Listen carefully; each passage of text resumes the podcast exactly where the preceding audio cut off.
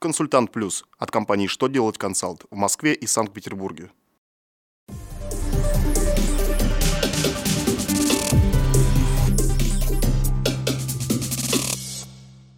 Добрый день! Для вас работает служба информации телеканала «Что делает ТВ».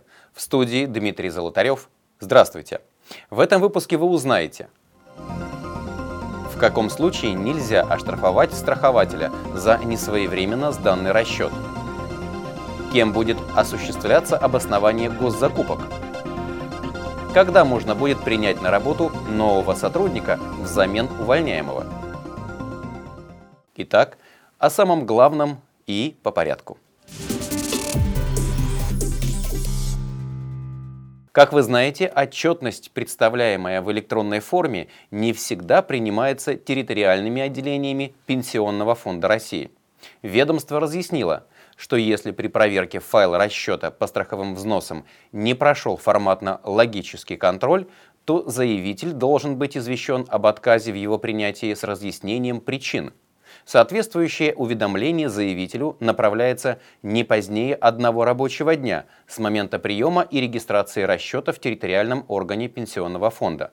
Поэтому, если неправильный в кавычках расчет был представлен в установленный срок, плательщика страховых взносов нельзя оштрафовать за несвоевременную подачу правильного в кавычках расчета.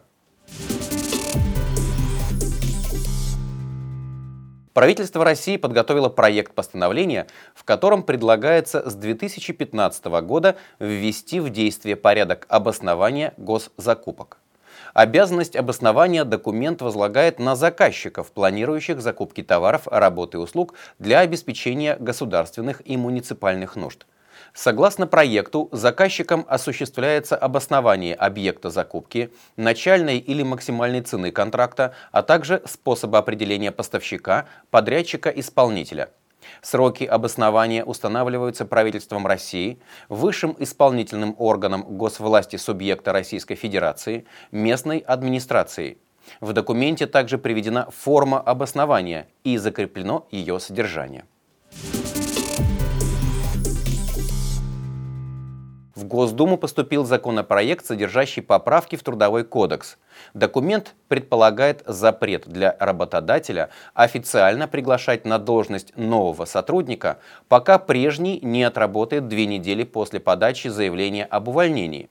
По словам депутатов, так работнику действительно гарантируется возможность передумать и отозвать заявление – Такое право есть у него и сейчас, однако кодекс содержит оговорку, которая делает отзыв заявления невозможным. По мнению авторов инициативы, законодательство в данном случае больше защищает компанию, чем работника. Депутаты считают, что необходимо сместить акцент в пользу сотрудника и обеспечить ему возможность изменить свое решение.